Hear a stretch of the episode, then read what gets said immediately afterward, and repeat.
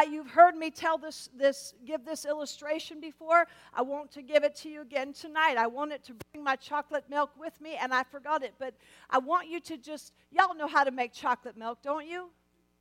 I, you know, we don't just all buy it at the grocery store ready made. Some of us make it at home. And, and if I brought a glass of white milk up here in a clear glass for you, uh, that, that would be, you would you, do you have a picture of that in your mind right now? Just a big glass of white milk. And, and then I had a big old jar of Hershey syrup in the other hand. And that white milk would be, a, a it would be symbolic of you and I and our life before Christ before we knew him as our Lord and Savior, before we were following him, before we had given our life to him.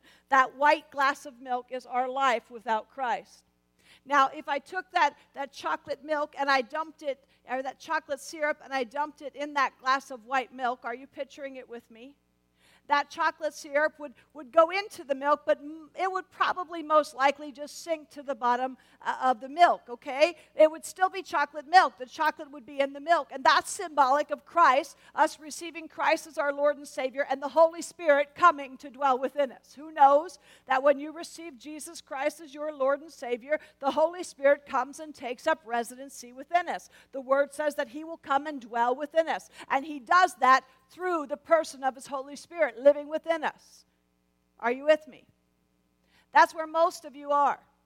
But there is something completely different about having a glass of white milk with Hershey syrup in the bottom and taking a big old honkin' spoon and stirring that thing up and getting all the tasty stuff stirred throughout that milk. There's a big difference, isn't there?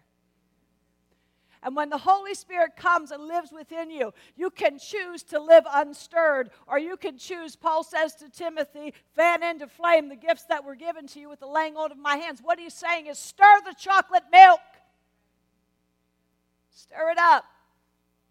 And it's my prayer that this series on the Holy Spirit, by the time we end, you will be stirred and the tasty stuff will be coming to the surface, and people are going to be able to taste of the Christ in you like they've never tasted of him before. That you will indeed not just be the fragrance of Christ, but people will be coming to you saying, What is it about you that's changed? You say, Well, Ria, I've always had the Holy Spirit. I'm telling you, there is something completely different between having Him and allowing Him to empower and equip you. Throughout the whole throughout the Old Testament, we see over and over scripture that says, "And the Holy Spirit came upon Gideon, and the Holy Spirit came upon who you know whoever." came upon him in power. Can I tell you, when the Holy Spirit comes upon you in power, you will know it. You'll know it. And I'm just going to be bold enough to say that by the time we're done with this series, you're going to know it. You're going to know it. I believe that there's an equipping that takes place, that needs to take place in a Christian's life. And we're going to see that. We're going to see that in this series. I believe it with all of my being. But, but like I said, I want to jump into it. I want to give you, uh, I want to hit the gifts right away. I want to do all that with you, but I'm not going to because there are just some things we need to look at before we can get to that place. So bear with me.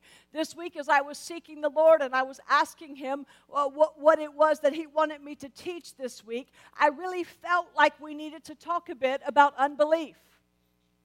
Uh, because you can you can hear me teach on the holy spirit all you want. You can hear me uh, talk to you about the gifts. We can do some, some, some spiritual inventories. We can do all of that fun stuff. But i'm going to tell you if you have doubt and unbelief in your head about the power of god in your life and his ability to, to, to, to rule and reign in your life if you have doubt and unbelief about his ability to, for his power to be displayed in your life for if you have doubt and unbelief about what he can do and does he mean what he says he means means you're going to still be powerless, even if that Holy Spirit is living within you. And so tonight, I just want to take a little bit of time to look at that before we move on any further uh, in, into this series. If you have your Bibles, you can open them to Mark chapter 16.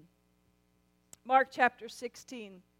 Brooke Potter says, The fight of faith is to believe what Jesus says about you is true when everything in the natural says it's a lie.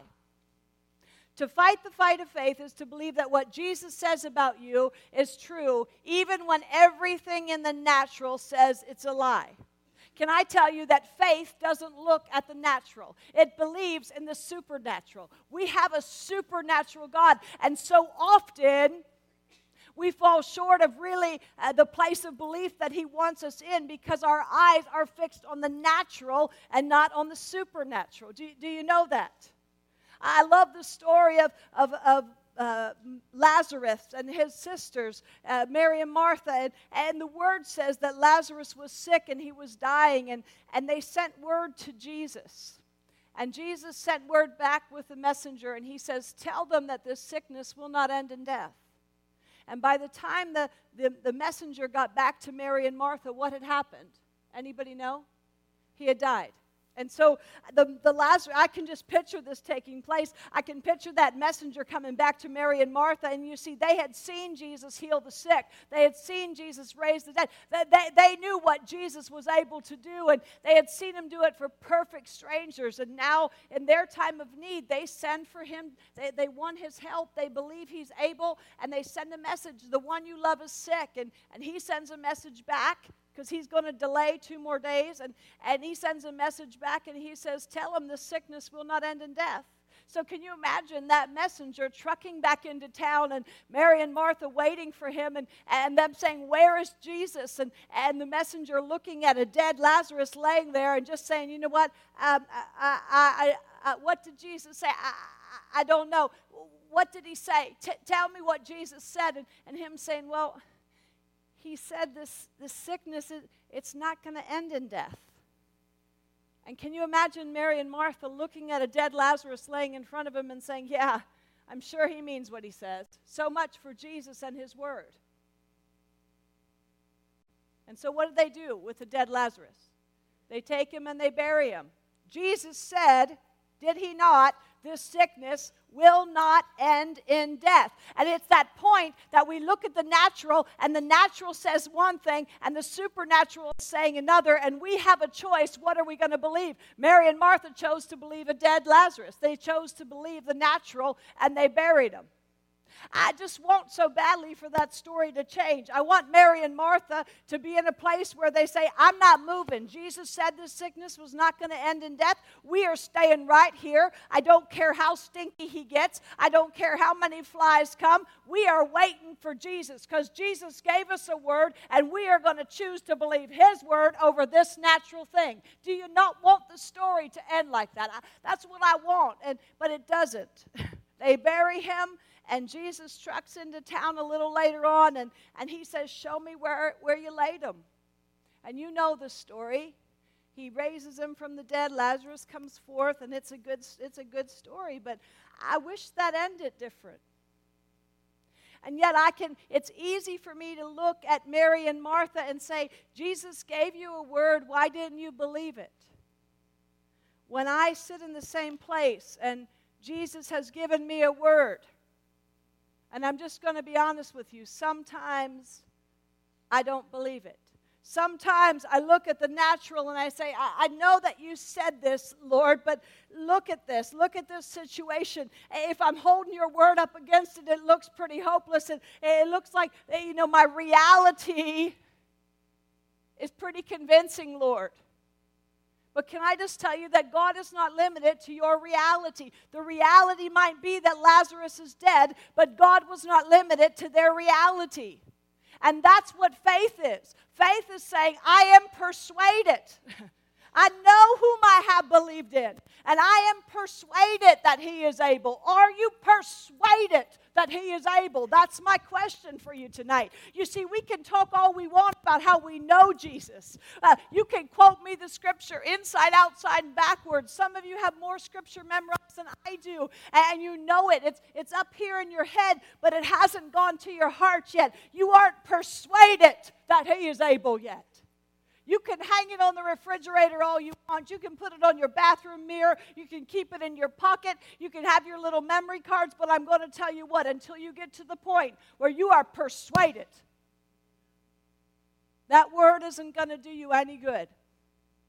And I can stand up here and I can teach you about the power of the Holy Spirit in your life. But if you don't lock that with some faith, if you are not absolutely persuaded that when He says to you, Here are the gifts of the Spirit at work in your life, and you are able to say, I am persuaded that He knows what He's talking about. I am persuaded that I might not feel it, but He says this is a gift He's going to give me, and I'm going to begin to step out in it. He says that I have the power to lay hands on the sick and they're going to recover. He says that He's given me the ability to cast out demons. He says that, that I, can, I can pray for, uh, for the dead and they'll rise. I'm going to tell you, I believe everything in me. Ask my man, he will tell you everything in me believes that. Everything. I am persuaded. I'm just silly enough to believe that he is able. I'm persuaded. I'm persuaded. And that is the point that we must get to if we are going to be fearless warriors for Him. Are you persuaded that He is able? Do you believe what He says?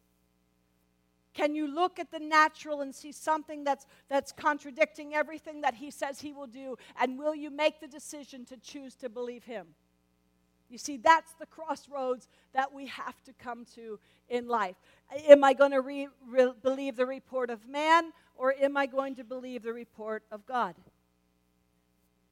Mark chapter 16, I'll begin reading in verse 14.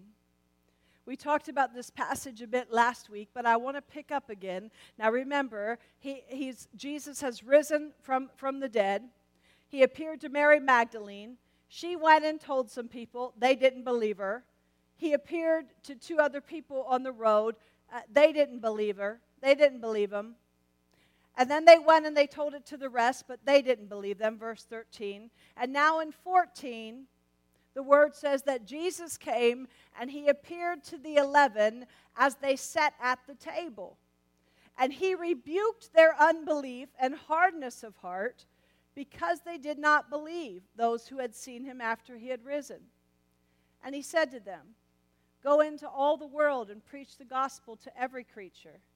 He who believes and is baptized will be saved, but he who does not believe will be condemned. And these signs will, fun, will follow those who believe. In my name they will cast out demons, they will speak with new tongues, they will take up serpents, and if they drink anything deadly, it will by no means hurt them. They will lay hands on the sick, and they will recover. Soon then, after the Lord had spoken to them, he was received up into heaven and sat down at the right hand of God. I love that he sat down because you know, you know anywhere that you see him sitting down, it's a finished work. He's done. He's, there's nothing left to do. It's all done. It's finished. Can I tell you that it's a finished work?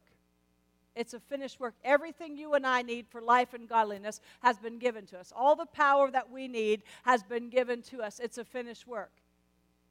The word says that he sat down at the right hand of God, and they went out and preached everywhere, the Lord working with them. That word, the Lord working with them, that little phrase means he put forth the power together with them. So, in other words, they went out and did it, he gave the power. Doesn't that take all the pressure off of us when we know that all that we need to do is do what he says? You go do what I say, I'll give the power. I'll put the power forth for you. You just do it. I always tell the team on, on Monday nights when we pray, I always remind them that we are simply a copper pipe. In my basement, when the Lord told me that, I was on my treadmill in my basement, and, and He had me look up above my head. And up above, we have an unfinished basement, and our, our, there are copper pipes all throughout our basement. And, and the copper pipes just carry the water or whatever it is they carry through my house. They, they really just sit there and do nothing. They are just the, the, the conduit. They are, they are the, the, the, the, the thing that carries the water through. And you and I are copper pipes for the Lord. We don't have to strive. We don't have to work. We simply have to do what He tells us to do and trust that He is going to put the power forth through us to do what He's called us to do. We are the copper pipes. Doesn't that take all the pressure off of us? I don't have to worry when I lay hands on Cheryl and pray for her healing because it's not me. I'm the copper pipe. I'm simply doing what he's told me to do. And together with him, that, ver- that verse says, in other words, it says he'll put the power forth through me to heal her. Because he's told me, lay hands on the sick and they will recover. Not they might. See, tradition, the church has, has convinced us over time, well, maybe they will, maybe they won't. No, I'm sorry. I'm going to argue with that one till I'm blue in the face. The Lord God does as He pleases, but I'm telling you what He's told me to do. He said, lay hands on the sick and they will recover. I'm not, I, I'm not arguing with God. You see, what we do is we, we let doubt and unbelief come in there and we say, wait, I'm going to agree with the world that maybe that might not happen. I'm going to agree with the enemy who whispers, Are you crazy? He, this person might not get well. And what's going to happen then when you pray for them and you've made them think that maybe God might heal them? I am not about to come into agreement with those kind of reports. I am going to say, Lord, what did you tell me? Oh, you told me I should lay hands on the sick and they will recover. You told me you're the great physician. You told me you're God and nothing's impossible for you. You told me you're Jehovah Rapha, the Lord my healer. You told me that, that we don't have because we don't ask, and I'm asking, Lord. You see, we've got to decide which report we're going to believe.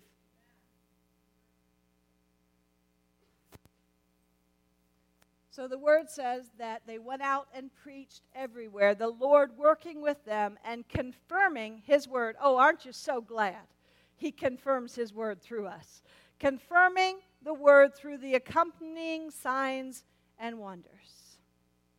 I want you to look at that passage. Look in verse 14. The word says that Jesus came and appeared to the disciples. This just makes me chuckle. They're all sitting around in a room. Uh, there, there are really, it says 11, but we'll find out later that, that Thomas was missing. And so it was 11 because he was, he was talking about the disciples as a whole, but in John it says that Thomas was missing at that point. And, and so a week later, Jesus came back and appeared to them again, and Thomas was there.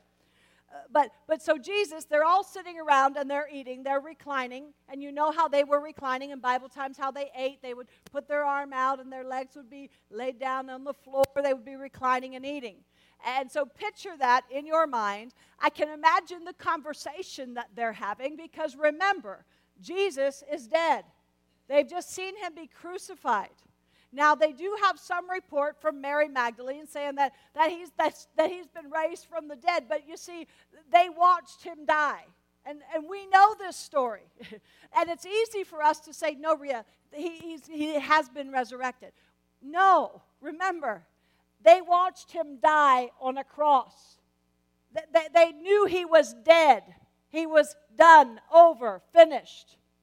And now, Mary Magdalene, you know, she did have demons, and Jesus did cast them out of her. And so, really, did he really, uh, uh did he really, you know, is he really alive, or is that Mary in another one of her fits? I mean, don't think for a second they didn't think that. And so they're all sitting around the room and they're eating and, and I, I, bet their conversation i would have loved to have been there because they're disappointed we know they're disappointed because one of the gospel writers say that, that, that peter came back and he said i'm just going fishing I, I, I'm so disappointed. I don't even know what to believe anymore. I thought Jesus was this, and, and I thought he was, I, had, I had great confidence in him, and he said he'd do this, and, and I don't even know what to believe anymore. I'm going fishing. That's what he said. I'm going to go return to the life I knew before all this. I'm going back to what's comfortable. I'm going back to I'm going back to what I know. I'm going fishing. And so we know they're discouraged. We know they're they feel disillusioned. We know they're disappointed. We know they're probably full of sorrow. Their friend is dead. They don't know what to think. They don't know if, if they're going to get persecuted as well. They don't know what is going on. And they're sitting around in this room, and I can just imagine the conversations. I can imagine the complaining. I can imagine the woe is me. I can imagine the whining. And, and in the midst of that, all of a sudden, the word says Jesus appeared to them. And that word appeared. It's not just a knock on the door, hey, it's Jesus, can I come in? kind of appear. The word appeared means to be made manifest. Oh, Mm. To be manifested, visible, to make apparent. Oh, can I just tell you the thing that I want you to do more than anything in the world throughout the, the study of this, this series that we're doing is you need to give me your word that you will pray daily. I want you to pray daily.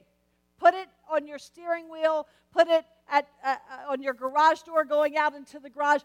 Put it someplace where you will be often, that you'll see it put a note and say, Pray for God to be made manifest in a new way. Pray for Him to be made apparent to me. Pray for Him to be made visible to me. Lord, your word says that you made yourself manifested before those disciples. Would you do that for me, Lord? Father, your word says that you became visible to them. Would you become visible to me? I don't mean, oh, there's Jesus. How you doing, buddy? I just mean can I see you in a way I've never seen you before, Lord? Will you just will you just reveal yourself to me in a way you've never revealed yourself to me before? You see, that's what happened to them. He became manifest right there in his presence. And I believe that the problem with us today in the church is, is we're going through the motions of religion. We're going through the motions of, of, of what we've always known and believed about God, and we haven't had a visitation from him. You see, there's a whole there's a whole lot of difference. Oh, we talk about visitation. I used the wrong word there. Here's what I really want to use the word says that He came and He lived within me. That's habitation. And we pray for a visitation. Lord, can I just see you? He lives within you.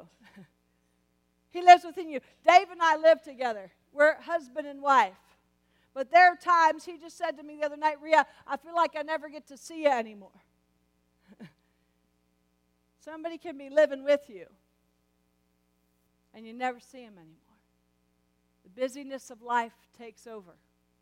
I wonder how many of you are in that place tonight where Jesus lives within you, His Holy Spirit lives within you. You visit Him on Sunday morning, but really the habitation thing has a lot to be desired yet. Lord, I want to see you like I've never seen you before. Will you make yourself apparent in my life? Will you make yourself visible in my life? Will you let me see you, Lord, in a new way? Outside my box, if necessary, Lord.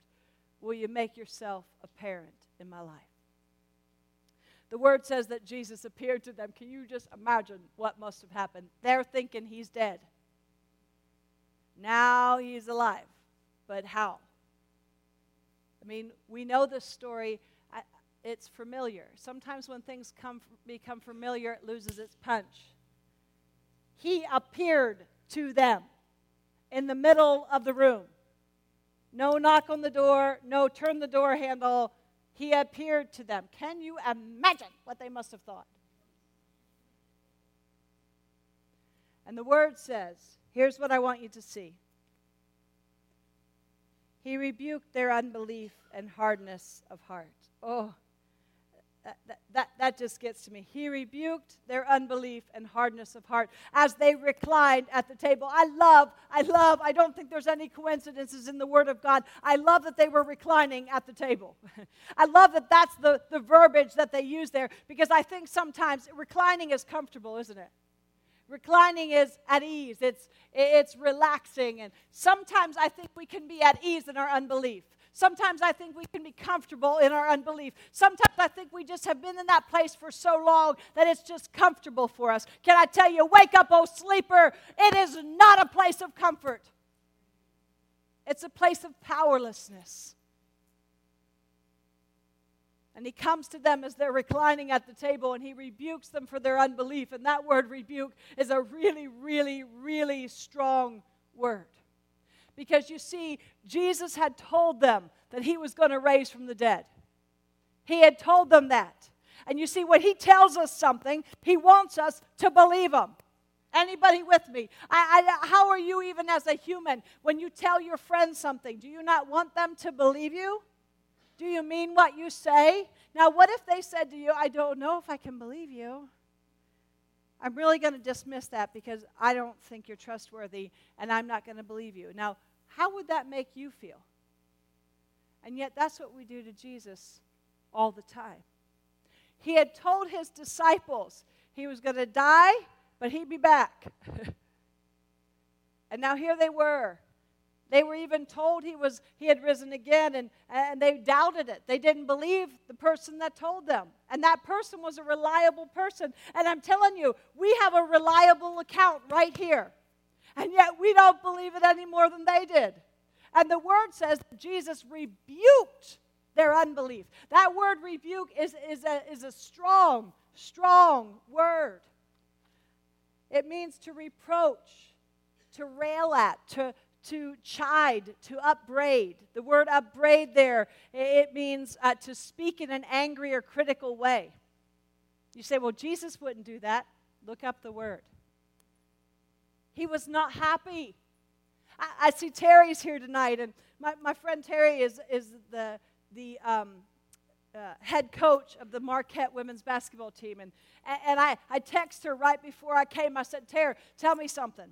Tell me when your team is going out to play and they play a bad game, do you ever go back to them and say, here's where you made the mistakes? Oh, she said, yeah. Sometimes we have film that we'll go over the next day and, and, and, I'll point out this is what you did wrong and this is what needs to change. And then she said, and then I'll put them back out on the court and we'll go over what I had just said to them and we'll make sure they get it right. But she said, Ria, I never, ever, ever I, I want to get the, the, ver, the words right because she said it so well. I was like, I'm going to use that. I have to, I have to, have to use this. This is so good. She said, I never paralyze them with too much correction. She said, I want them to feel success. I said, Well, Terry, do you ever get firm with them? Oh, she said, Trust me, I get firm with them. She said, If I give them, oh, this is good. Listen to this. She said, uh, It's my job to make them better. And false praise or telling them everything is all right all the time will make them emotionally and mentally soft. I just had to chuckle because that's Jesus here. He is getting ready to go back up to heaven. Now, what are the last things that I want to leave you with? When my mama died, she had some last things she wanted to leave her children uh, with her children. She called every one of us to her bedside, and she made sure she had a message for every one of us. They were her last words, and she chose them carefully. And these were going to be Jesus' last words to his disciples. He was going to be taken up to heaven. And the word says that he rebuked their unbelief. I got to choose my words carefully. I got to make this count. If I'm going to correct you, I don't want to paralyze you. I, I don't want to paralyze you with that correction, but I got to make sure that you understand that your unbelief when I was hanging on that cross was costly. It took you someplace you didn't want to go. It made you powerless. And so I'm going to rebuke you and I'm going to choose my words carefully because you got to know, you got to know what that unbelief is costing you. And we get another shot at this game. So let me replay the tape for you. And let me show you where you went wrong. Because we're going to win this game. So I just got to show it to you. Let me replay this one with you. And I'm not going to give you any kind of false praise because it's going to make you wonder why your heart's hard. Because we live in a society that says, oh, that's okay. You don't need to trust God. He understands. Yeah, He does.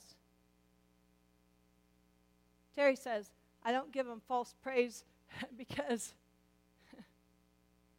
it'll make him mentally and emotionally soft. Can I tell you? I would challenge that, Terry. I think it probably makes them mentally and emotionally hard.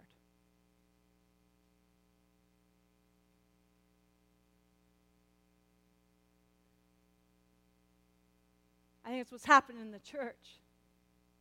We really dismiss everything we've been taught. we read and, and study this word, but we really don't ever really apply it to our life. We don't really say, wait a second, the natural says this, but the supernatural says this. I think I'll choose the supernatural, even though it's super duper power trooper hard to believe in the midst of everything I can see with my eyes. But you know what? I'm going to choose to believe God. How often do we really say that?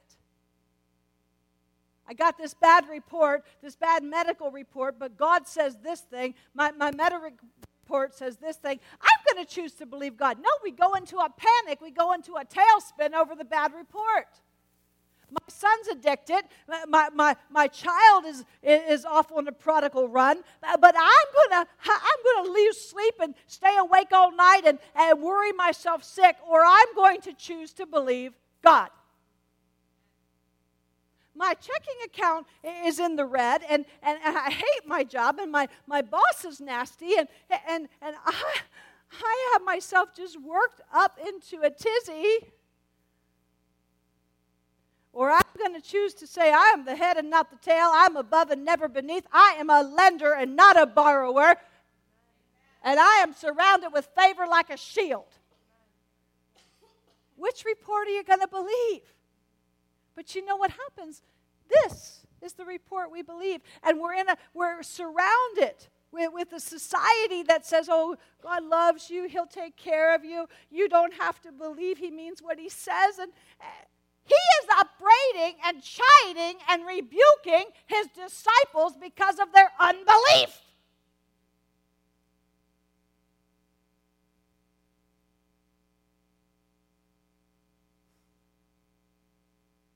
Do you know how it makes me feel when somebody doesn't believe I mean what I say? In the business that we're in, we make commitments to people a couple years out that we say we'll be there at such and such a time to speak at your event. We get asked all the time, Do you have a contract? no. We just believe you mean what you say. you don't have to sign a contract that we'll hold you to. You don't have to make a deposit. We'll be there and we believe that you'll have us there when you say.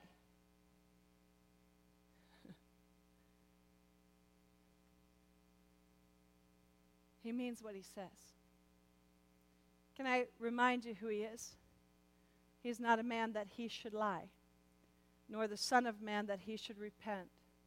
The Bible says that it's impossible, absolutely impossible for him to lie. The Bible says that his word is forever settled in heaven, that it's yea and amen to those who believe. Why is it so easy for us to believe another report than to believe a word that's forever settled in heaven? Than to believe the word from a God who cannot lie. It's impossible for him to lie. I know this is elementary. I know that some of you are like, Ria, this is kindergarten teaching. I think it's Paul that says, I know you already know this, but I'm going to tell you again. In other words, I'm going to keep telling you till you get it.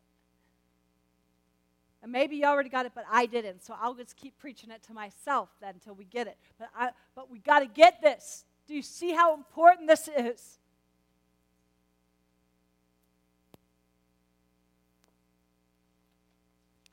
He rebuked them for their unbelief. That word, this is what just got me. The word unbelief means untrustworthy, it means to put no confidence in, it means to disbelieve, it means to be unfaithful, to doubt or to not acknowledge. Oh, I wonder if there's ever been anyone in this room who's been cheated on by a spouse. How does it make you feel when you find out they've been unfaithful? It comes from the root means not worthy of confidence. It denotes one who disbelieves the gospel of Christ, those who refuse to believe the gospel. It shows that someone cannot be trusted, they're not able to be trusted. it's the state of not being loyal. You have no idea how much that grieved me when I read that. He rebuked them because of their unbelief, because they were looking at him and they were saying, You're not able to be trusted. I'm not gonna, I'm not gonna believe that you mean what you say. You see, unbelief, it's rooted in mistrust. It says that you're not worthy of my trust, Lord. It rips on the character of Christ. It says, Jesus, I don't believe I can trust you. Your word says that you are faithful but I don't believe I can trust you. You're not worthy of my trust. And so I'm going to choose to believe another report than your word. He rebuked them because of their unbelief, because they were saying to him essentially, Lord, you can't be trusted. Oh, church, we can't trust a God who says he's not a man that he should lie, nor the Son of Man that he should repent. We can't trust a God who promises that it's impossible for him to lie. We can't trust a God who says, Ask and it will be given to you.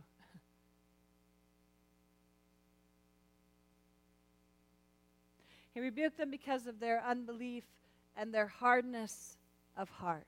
Oh. The hardness of heart. What have we talked about the heart being? Come on, tell me. Your heart is your mind, will, your emotions. He rebuked them because of the hardness of their heart, the callousness of their heart. My daughter Christy, uh, when she was a little girl, she loved to do the monkey bars. Uh, anybody with me? Am I really probably? I don't even know if they have monkey bars anymore at playgrounds, but but but she loved to do monkey bars. She was like a little monkey. She'd just fly across those monkey bars. And but when when she first started, she has these little tender, sweet little uh, hands. Her skin is so soft. And when she first started going across the monkey bars, or especially like in the summer, right in the spring, when it just, you know, after a hard winter and she hadn't been outside, and she would go out in the spring and she would get on the monkey bars, and her little hands were so tender, what would happen? Well, before the callus, what would happen? Blisters and bleeding. And, and I would say, Oh, Christy, honey, don't do that. And she's like, I love it. And, and I know it hurts, but I love it. And she'd go back out the next day and she'd get back on those monkey bars. And so after a period of time, now what happens? She builds up calluses. And what would happen is her, her soft little tender skin, he, these calluses, you could literally take a needle and stick into those calluses and she wouldn't even feel it. He rebuked them because of the callousness of their heart. You could stick a needle in her callus and you would, she would not even feel it. He could prick you with his spirit and we don't even feel it because we've turned him away time after time after time. We've turned a deaf ear to his word time after time after time. And he rebuked them because of their unbelief and their hardness of heart. Almost every day I say to the Lord, Lord, search me. If there's any hardness in my heart, soften it, Lord. I don't want a hard heart. I don't want a hard heart. He rebuked them because of their unbelief and their hardness of heart. It wasn't just unbelief, it was stubborn unbelief. They had been told over and over that he was that he had appeared to people, that he was risen, and they kept not believing it over and over. They refused to believe. It was stubborn unbelief.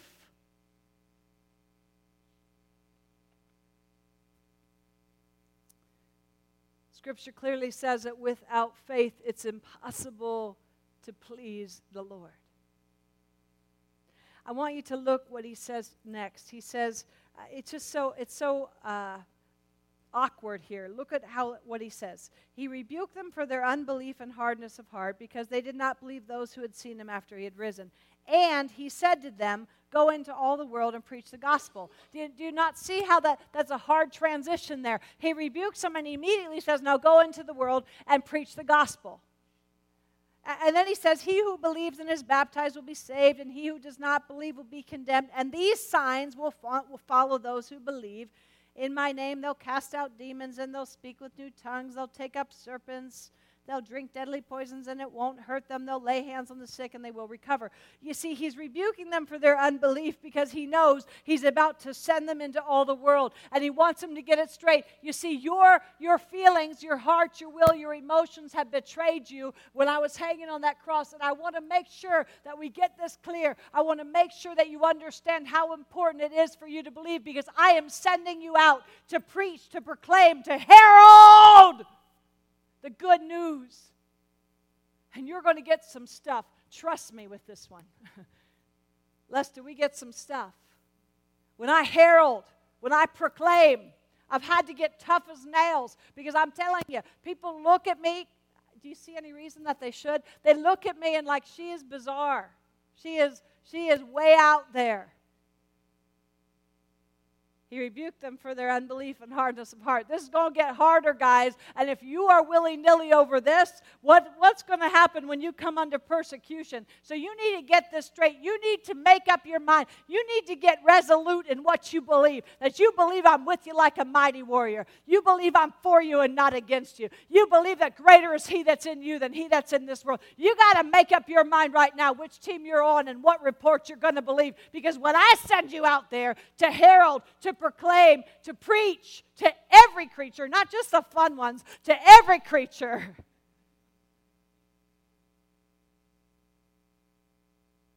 You got to know what you believe. And you got to be persuaded that the one you're believing in is able.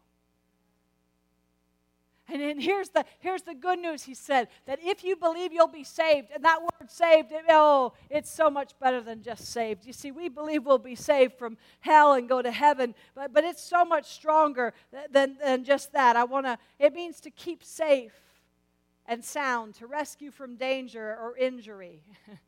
Can I tell you, when you choose to believe this over the world and their standards, you'll be kept safe and sound.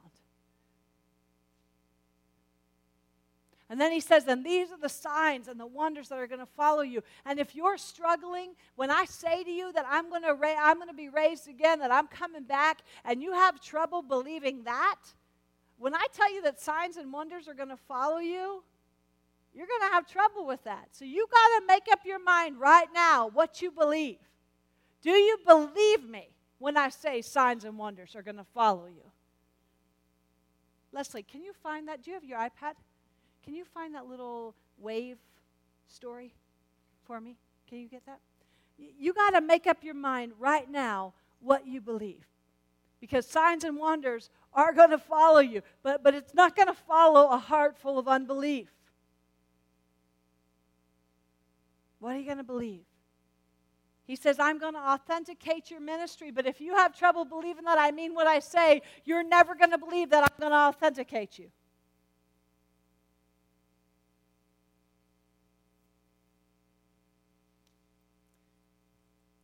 They had to take a hard look at what they were believing. And so he rebuked them for their hardness of heart and their unbelief. Did you find it?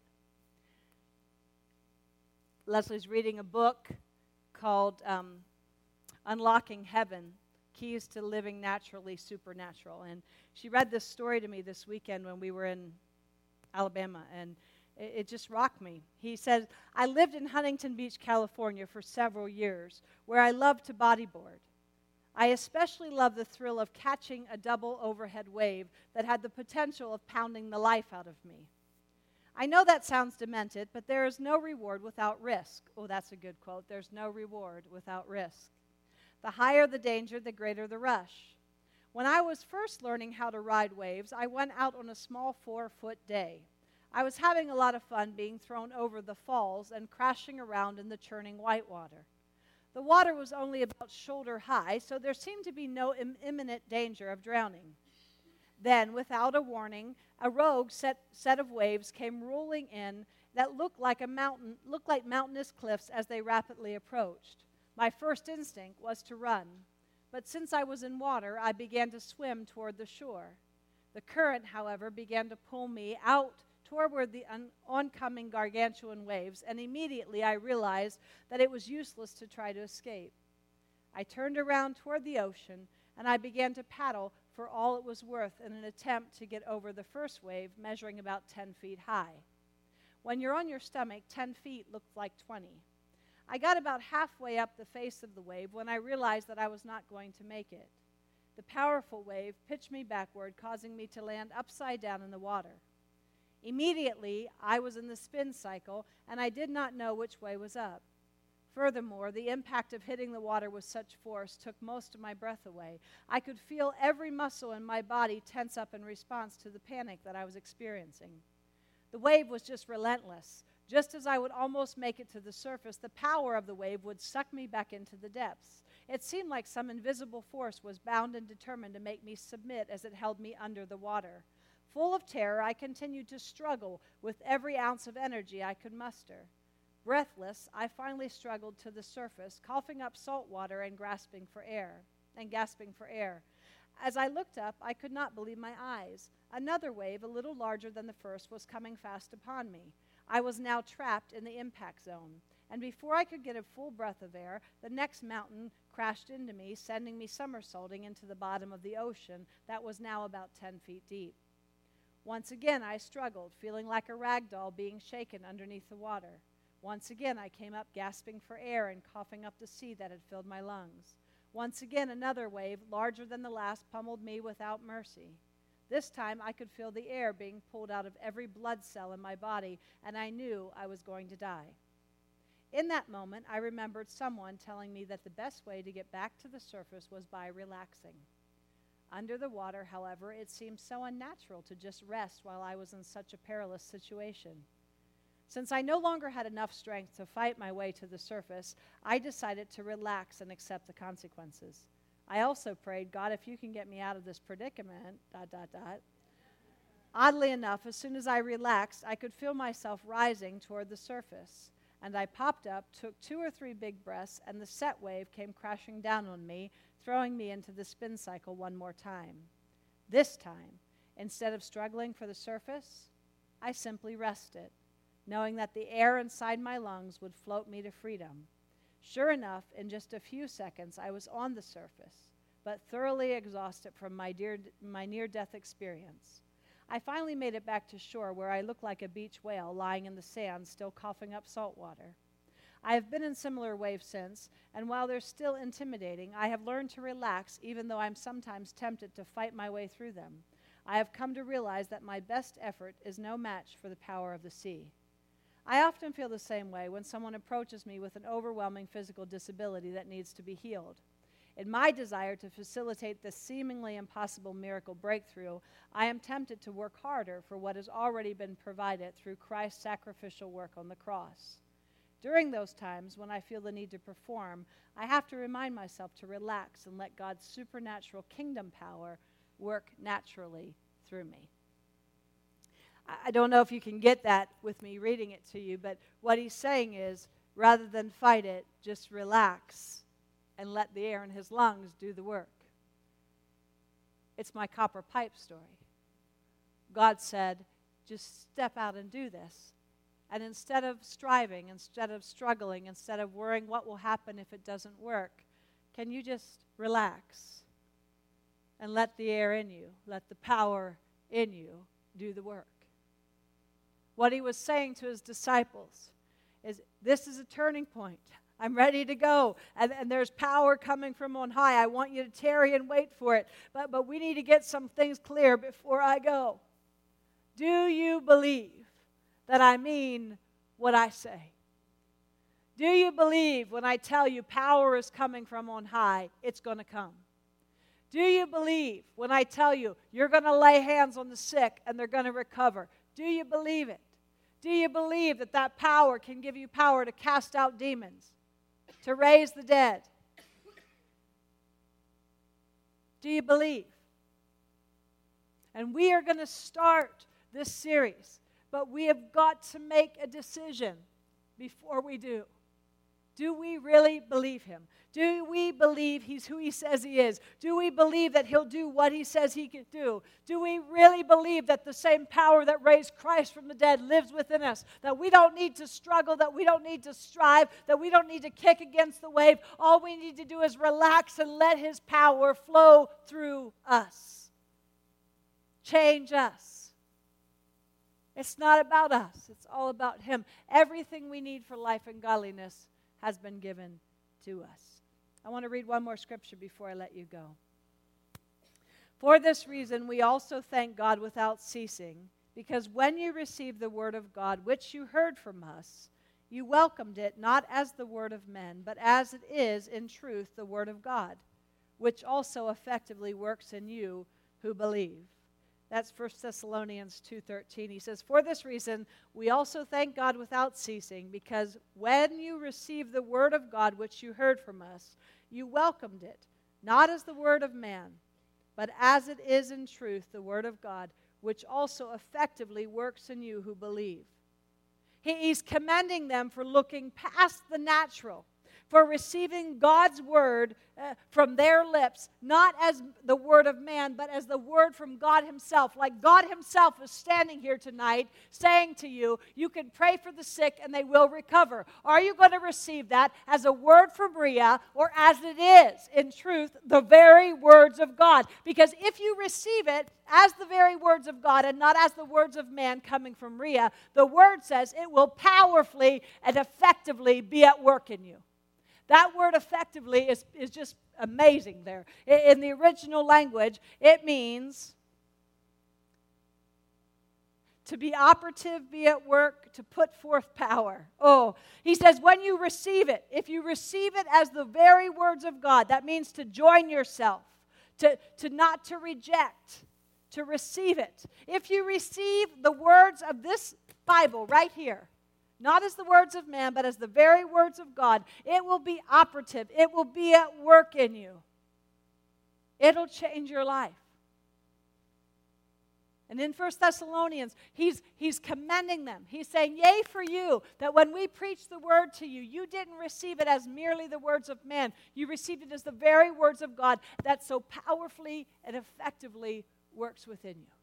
That's my challenge for you in the weeks and the months to come as we as we start this series. Will you receive the word of God that's preached here? Not as the words of man. Will you look at it and take it seriously and say, Lord, you said this. You might have said it to your disciples. Here, I have such a hang up with this because here's what you're going to say. That was for the disciples, Ria. Last time I looked, you were one.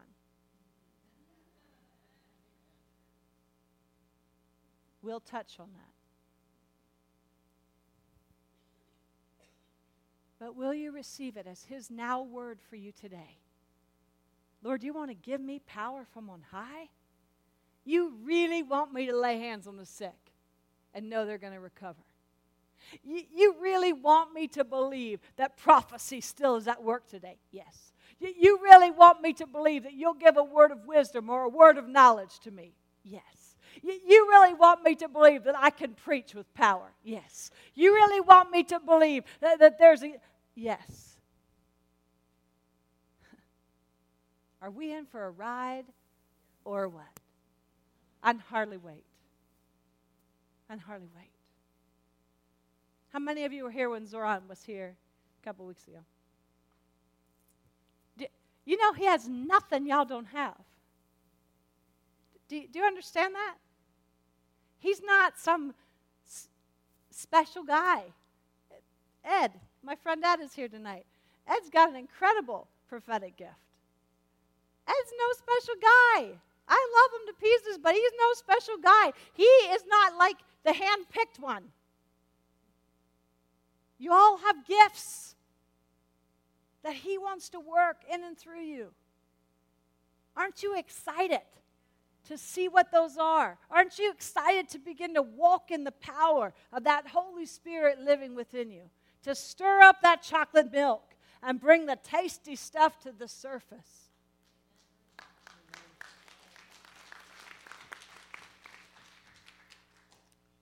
What do you believe? Do you believe in God? Or do you believe God? That's my challenge for you. Remember, put the note on your refrigerator, or your garage door, or your car. Lord, manifest yourself to me in ways I've not seen before. Become apparent to me in ways I've not experienced before. I want you to be visible, Lord. Not a far off, distant God, but a God who's at work in my everyday life. Show me, Lord. Show me your glory. Show me your glory. Father, I just thank you for every man and woman in this room.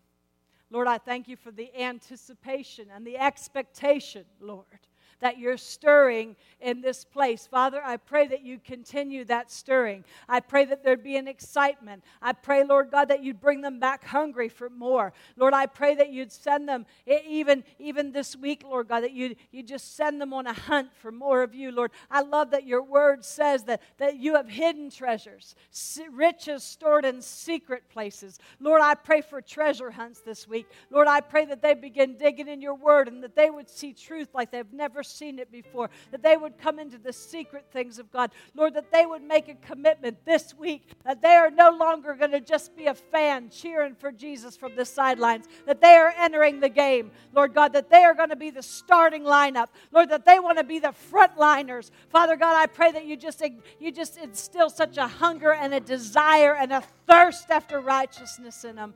And Lord God, I pray that you would take us deeper still. Lord, I thank you for the deeper still.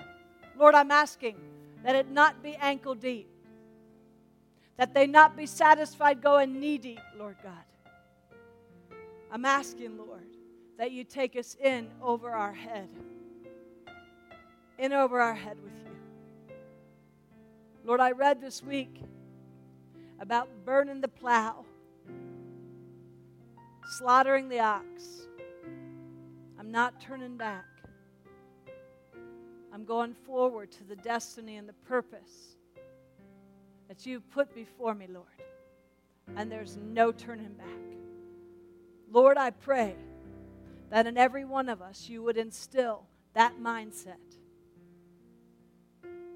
There's no turning back. I'm going in deep. I want the more of God.